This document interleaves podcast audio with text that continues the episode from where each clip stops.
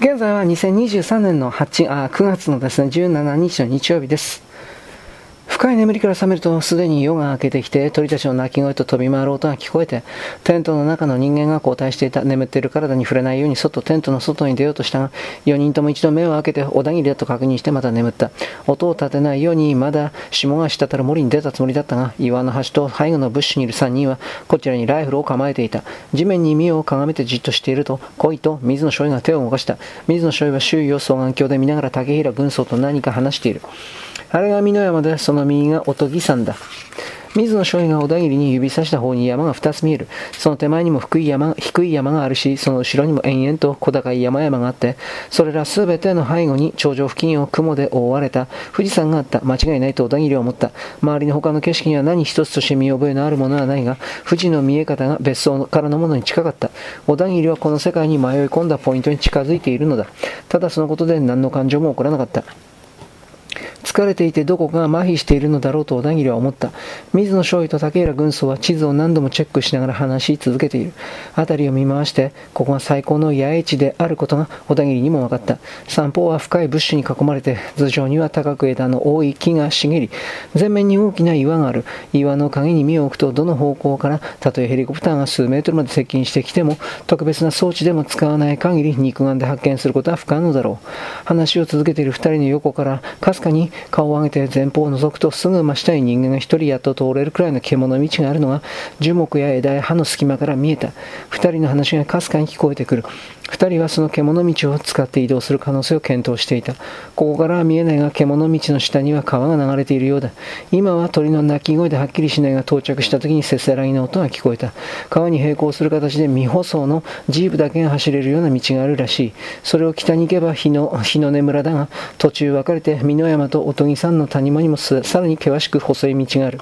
美濃山の山頂にもその道は伸びているが、美濃山を囲む形のその道の内側が国連軍の活動地域らしい。活動地域の外だと言っても、獣道を行けば敵と遭遇する可能性が出てくるが、トンネルの出入り口からすでに十分離れたし、何よりも時間が大幅に稼げる。川を渡り、道を横断して音木山に登ると、国連軍も考えていないだろう。少尉はそういう結論を出して、竹浦軍曹も同意した。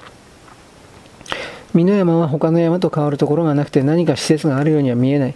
そのことを言うとカムフラージュされてるんだと竹浦軍曹は短く吐き捨てるように言った。音木山の山頂から赤外線でスキャンするんだよ。そう教えてくれた水野少尉の顔にも食事の時とは明らかに違う緊張が走っている。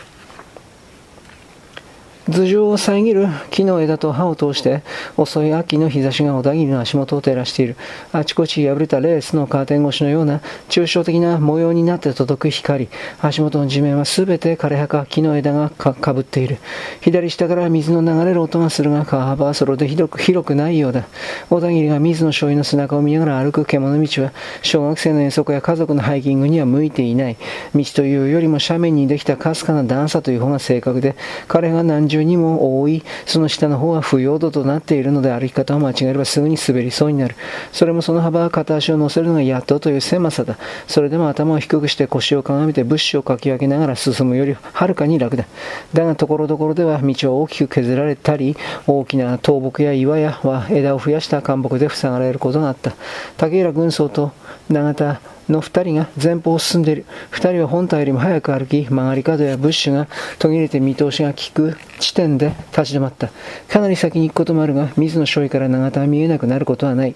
小田切の後ろにつく栗原、山中、小林の3人は、時々右手のブッシュと左下の川の方に散開した。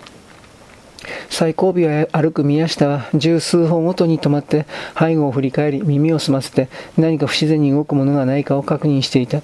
一度川の方から鹿の小さな群れが駆け上がってきて全員がその場に伏せ銃を構えたことがあった。伏せるというよりも音もなく地面に張り付くという感じで鹿と小田切だけが呆然と立っていた。目の前の水野少尉の動作があまりにも早くスムーズだったので小田切は何が起こったのか分からず伏せるタイミングを失ったのだった。間が抜けた動きでそろそろとしゃがみ込む小田切に気づいて小鹿も言た鹿の群れはまた川のある方へとジャンプして見えなくなった。もし小田切がいなかったら鹿はそこに人間が伏せているのに全く気づかず兵士たちの間を歩いていったかもしれない。全員が伏せた時小田切には彼らが消えてしまったように映った。それまで立っていた人間が地面に伏せて視界から消えたという意味ではない。一瞬にしてブッシュや枯葉や地面と頭上の茂みが作る微妙な模様の光の形と影と同化してしまったのだ。ライフルだけが枯葉の中から突き出ていて奇妙な感じがした。数万年前の地層の中から出てきたボルトとか氷山の塊から発見された万年筆とかそういうものを見ているようだった。鹿がいなくなって起き上がった水野翔は小田切に向かって唇の端を歪めて笑顔を作った。鹿でよかったなという笑顔だった。50分ほど歩いて5分の休みを取る。文体はそれを2回繰り返して全く変わらない形式の森を歩いている。あの暗闇の中での移動より20倍くらい楽だと小田切は思っていた。小田切には周囲を警戒する必要と能力がない。ただ水野少尉の動きを見ながら3メートル後方、かかとをまず設置してゆっくりとつま先を下ろすという基本を守って、なるべく音を立てず左下の川の方に滑り落ちないように歩いていけばよかったのだ。昨日の夜は緊張していた緊張は疲労を倍化する。足や腰に痛みが残っていて常に喉がが乾いているが今の方がはるかに楽だった。最初に小休止の時に水野少尉が何種類かの錠剤をくれた。ビタミン剤だった。二度目には二粒の氷砂糖をくれた。歩きながら氷砂糖を舐めた本当に美味しかった。小田切はいつ2個目の氷砂糖を口に入れようかと考えてただそれだけのことで楽しくなってきた。しかしこいつら本当にすごいなと兵士たちのことを思った。種目はちょっとすぐには思いつかないがオリンピックとかに出ればみんなびっくりするんじゃねえかな。何の種目がいいだろうかと小田切が考えていた時、前方の長田がこちらに向かってかけてくるのが見えた。水野少尉は後に続く兵士に停止を命じて永田の方に走った。前方で永田は何か報告している。竹平軍曹の姿は見えない。やがて水野少尉は来いという合図をよこした。長田が先導してしばらく進んで陥没が突き出してその向こう側が見通せない曲がり角の先に3人の人間がいた。ボロボロの街灯を着た男と2人の若い女、女は2人とも目を疑うような格好をしていた。小田切が前にいた世界でよくフィリピンやタイの女が温泉場のキャバレーで着ているような赤と水色の派手なワンピースを着ていたのである。日の根村のものです。竹浦軍曹が言った小田切はそのボロボロの街灯を着た男を見て出発前に顔が違うと小林が言った意味が分かった。男は全く年齢が分からない。20代のようにも50代のようにも見える。目は伏せたままで決してこちらを見せ見ようとはしない。髪はボサボサで色も生地もわからない資料か何かの袋をつなぎ合わせて作ったような街灯の下には汚れ切った桃引きみたいなズボンを履いて泥と区別がつかない素足にゴムの草履を履いている。その下を向いた顔を小田切が一度も見たことのないものだった。大昔の例えば昭和の初期に外国人が撮った写真の中の日本人に少し似ていた。だがそういう昔の日本人の農民とは目つきが違う。追い詰められて何をするか分わからないネズミのような怯えきって恥にまみれた目だった。小田切は若松が地下工場に住む目が見えなくなった人間たちのことを話すときに使った言葉を思い出した。若松は大化と言ったんだ。今から国連軍の将校のところに挨拶に行くそうです。挨拶かと水野翔は二人の女を見ながらつぶやいた。その将校の命令で向こう側の道を使うなと言われたそうです。道を警備している兵士たちに出会わないように、美濃山の麓まで来いと言われたので、この道を通っていたと言っています。二人の女はひどい素材のデザインのワンピースのに藁かひょっとしたら和紙で作られているのではないかと思われる短いポンチョのようなものを羽織って唇の色を失っている寒いのだろうが常にそういう状態にあるので諦めてしまっているといった表情をしている。寒いと訴えて何か温かい衣類や飲み物などをもらったことが生まれてからも一度もないのだろうと小田切は思った。やはり素足にゴム草履を履いているが土と埃で汚れた足に赤いペディキュアが塗られていてそれがなぜか残酷な感じがした。二人とも同じように髪はねっとりと首にまとりつき肌もすすけたように汚れていたが、水色のワンピースの女と目が合って小田切は思わず息を飲んでしまった。切れ目の目を大きく開き、恐怖のためにまつげを震わせていた。眉間にかすかにシワができて下の唇を歯で噛みしめている。ゾッとするような美しい女だった。数ヘクタールの土地を枯らしてその養分を全て奪って一本の特別な植物が育つように、他人の人間のマイナスのエネルギーを全て吸収してその目や唇や顎や頬のラインが作られるというような、そんな顔の女だった。そしてその女は自分がどれだけ美しいかということを知らないのだ。国連軍の兵力や装備や配置を聞いたかと水野少尉が竹浦軍曹に聞いたかもちろんです。竹浦軍曹は答えた。美濃山の通信基地に小さな大砲があると言っていました。おそらく重迫撃砲だと思います。道路の2カ所のジャンクションに機銃搭載のジープが2台ずつ、走行車両はいないようです。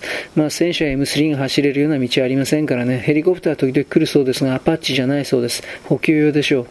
竹浦軍曹はそう言ってから指でピストルの形を作って自分の頭に当ててどうしますかというように水野少尉を見た。射殺しますかという意味だろう。水野少尉は首を振った。お前この女二人をどうするつもりだと不愉快そうな顔になっている栗原が、ボロボロの街灯の男に言った。赤いワンピースの女は口をだらしなく開けて自分の足元に視線を落としている。水色のワンピースの女は上目遣いに兵士を見回していた。